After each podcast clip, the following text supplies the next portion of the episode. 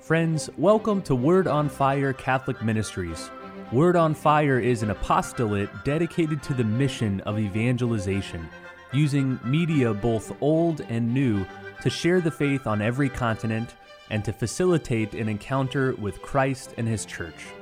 The efforts of Word on Fire engage the culture and bring the transformative power of God's Word where it is most needed. Today, we invite you to join Bishop Robert Barron as he preaches the gospel and shares the warmth and light of Christ with each one of us. Peace be with you. Friends, the church proposes to us uh, for this week a reading from the ninth chapter of the book of the prophet Zechariah. Now, Zechariah, maybe not a household name, he's one of the so called minor prophets. Doesn't mean he's a minor figure or less than important. It just means he wrote a, a text shorter than those of Isaiah, Jeremiah, Daniel, and Ezekiel, who were the major prophets. So Zechariah has a shorter book, but boy, was he an important figure in the great tradition, and especially, I must say, for Jesus himself. When you look at the teaching of Jesus and more to it, the actions of Jesus, you see that in many ways he was deeply aware of the prophecies of Zechariah. Well, Zechariah lived and wrote around the turn of the 6th into the 5th century BC, which is to say the period after the return of Israel from the Babylonian captivity. Very important date, everybody 587 BC, when Israel is conquered and, and Jerusalem is burned to the ground, the temple is destroyed, and Israel is taken away to um, Babylon. They finally, after 75 years, return. And during that period, what they want to do is reconstitute the nation. So Zechariah is, is writing and speaking and active during that period. Now, here's the thing that's most important to see. This is not just a question of kind of Israelite uh, patriotic pride. Let's you know rebuild our nation. See, at the very heart of Israel's self-understanding was the idea that they were the chosen people of God chosen to learn the mind and heart of God, listen, so that by the very integrity of their life and worship, they would in turn become a kind of magnet to the nations. That's a citation that I uh, quote all the time, but uh, Mount Zion, true pole of the earth, there all the tribes go up, the tribes of the Lord.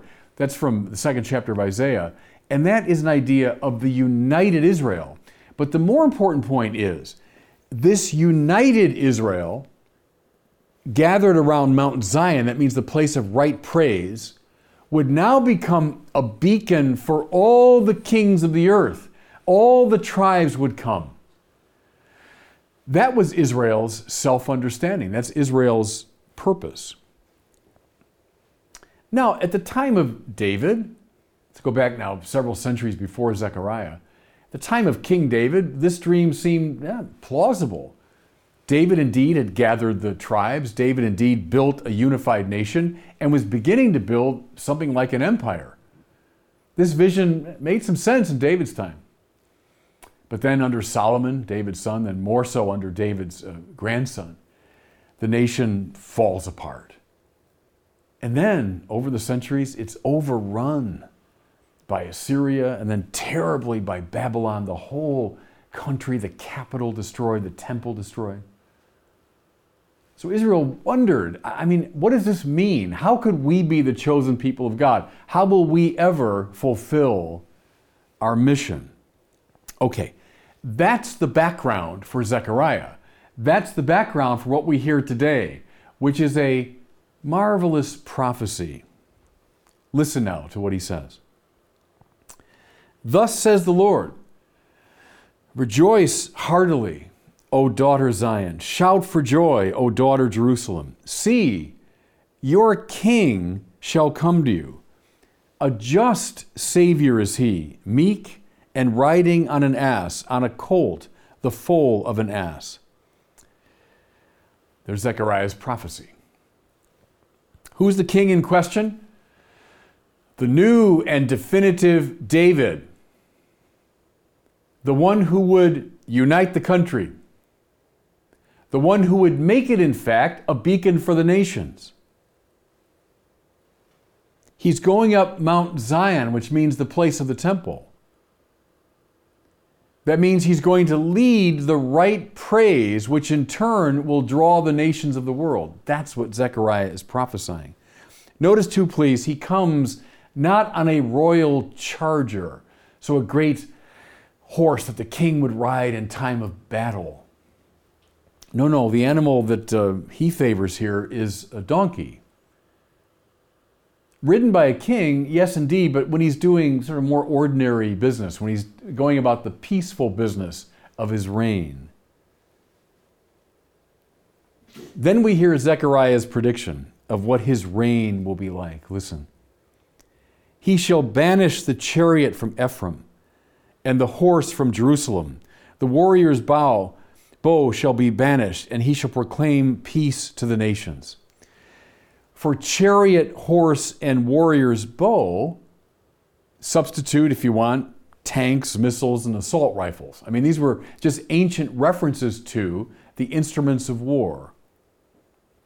The point is, this king who comes peacefully will rule over a peaceful kingdom. He will not be like the kings of the world, but a king according to God's heart. His kingship will be one of reconciliation, nonviolence, peace, not just for Israel, but for the world. Listen as the prophecy continues. His dominion shall be from sea to sea and from the river to the ends of the earth. That's just code here for everywhere. His reign will be a universal reign. Now, can I just point out something? This is a pretty extraordinary claim. Mind you, here's a country that from the time of David, that was many centuries before Zechariah, it had been in kind of a decline. Then it had been overrun by enemies. It had been conquered and destroyed and sent into exile by Babylon. At the time of Zechariah, they're kind of staggering back and hoping maybe to start rebuilding their country. This is not a world conquering power we're talking about here. This is not some, some superpower. This is a little, a little nobody of a country. And yet, listen to this man. Listen to what he prophesies.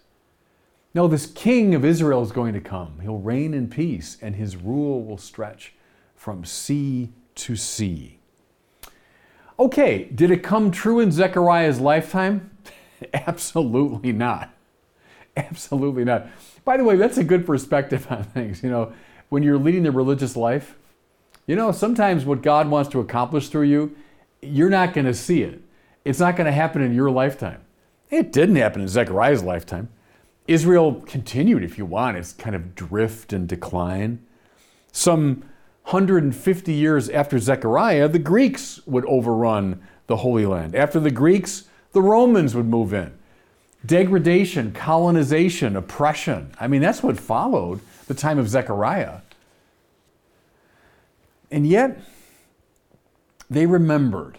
I find that one of the most extraordinary things about the Old Testament, about the, the wonderful Israelite tradition, is they, they remembered these prophecies and they, they savored them all evidence to the contrary notwithstanding. You can imagine someone saying, Why are you people clinging to these wild dreams? Look at your country. You're overrun, you're colonized. You think your king's going to rule the whole world? Are you crazy? But they remember them. And now, fast forward 500 years after Zechariah, to a young rabbi commencing to preach in the hill country of Galilee. What was his theme? The kingdom of God. Now, we've largely spiritualized the meaning of that term, but this young teacher's audience, they knew what he meant. He meant that the prophecy of Zechariah was coming true. He meant that the new David had arrived. He meant the tribes are being gathered. He meant Mount Zion was being renewed. That's what kingdom of God meant for a Jew of the first century. And so when Rabbi Jesus preaches the kingdom, They remembered Zechariah. What became abundantly clear in this young rabbi's teaching and action was that astonishingly, all this was happening in relation to him. He was the new David. He was the one who was gathering in the tribes. Think of the 12 apostles. Think of his open table fellowship. Think of his outreach to those, especially on the margins. They saw that he himself was the renewed temple. The very things that people sought in the temple, they now sought in him instruction, healing, the forgiveness of sins. He was himself facing down the enemies of God like a great warrior. At the climax of his life, this young rabbi enters into the capital city of Jerusalem, as David did centuries before. But how did he enter? We recall this every Palm Sunday, don't we? We read this reading. Listen on an ass, a colt, the foal of an ass. He entered not on a royal charger, not as a conquering king, but he came precisely as Zechariah said he would, as a prince of peace. Nobody at that time, trust me, would have missed the reference. They who were soaked in the scriptures of, of, of ancient Israel no one missed the reference to Zechariah. How devastated, therefore, his followers must have been when this young teacher, prophet, king was brutally put to death by the enemies of Israel. It would seem to signal that he was wrong after all, that he wasn't the new David, he wasn't this, this king of peace. But I wonder if any of them, even as they watched him dying on the cross, remembered another of Zechariah's prophecies about the king. Listen. They shall look on the one whom they have pierced. Strange, isn't it? Zechariah predicts the coming of the king, whose reign will last from age to age and, and from sea to sea. This king of peace. But then he observes they will look upon him as someone whom they have pierced. It was precisely, everybody, in the light of the resurrection that they put this together. They understood precisely that as the crucified one, as the pierced one, he was in fact reigning as king. That's why Pontius Pilate putting the sign over the cross, Jesus of Nazareth, King of the Jews, was announcing the fulfillment of Zechariah's prophecy in its totality. They will look upon the one they have pierced and recognize him as the King of Peace.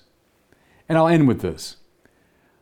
What is the reign of this crucified and resurrected King like? Look around. The church does indeed stretch from sea to sea. What began on the top of Mount Zion, what began on Mount Calvary, now extends to the ends of the world. Old Zechariah, a long time ago, makes this strange prediction.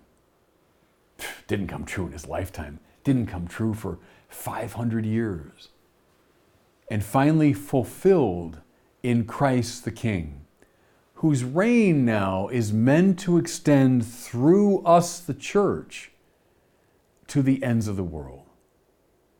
And God bless you. Thank you for listening to this week's homily from Bishop Robert Barron.